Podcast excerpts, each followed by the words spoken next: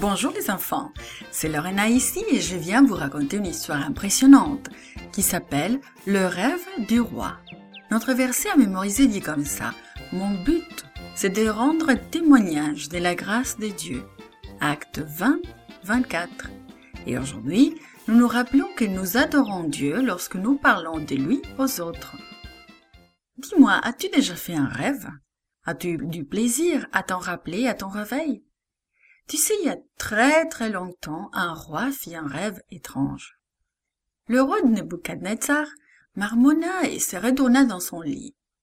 Il ouvrit ses yeux et regarda autour de lui. Il faisait encore très noir.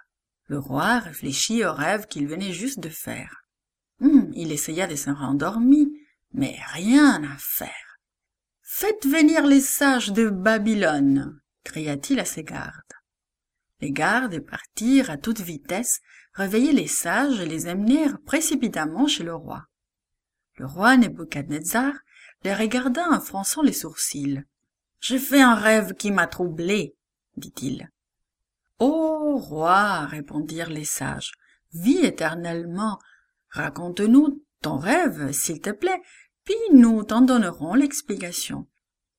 Non, cria le roi, vous devez me raconter le rêve et ensuite vous devez me dire ce qu'il signifie.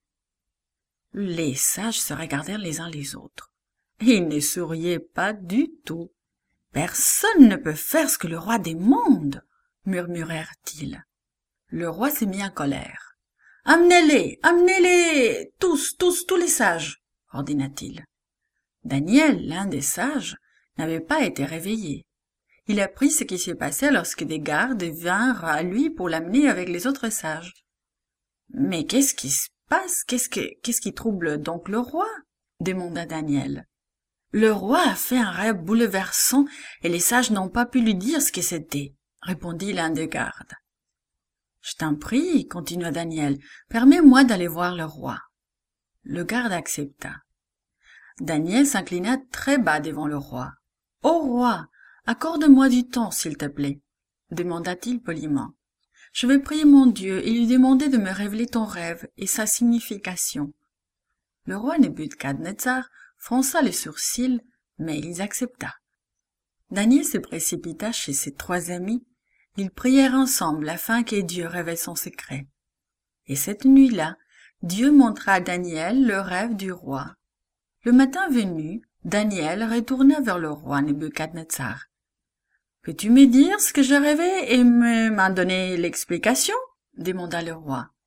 Non, répondit Daniel, je ne peux pas. Mais il y a un Dieu dans les cieux qui explique les secrets. Et Daniel raconta au roi exactement ce qu'il avait rêvé et lui en donna l'explication. Oui, c'est mon rêve, cria Nebuchadnezzar. Maintenant je sais que ton Dieu est le plus grand Dieu de tous, s'exclama-t-il.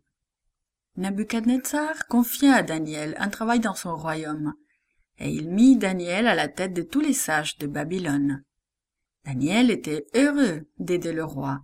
Il était content d'aider les autres sages à se sortir de leurs problèmes. Mais ce qui rendait Daniel le plus heureux, c'est que le roi savait maintenant que le Dieu des cieux est le seul vrai Dieu.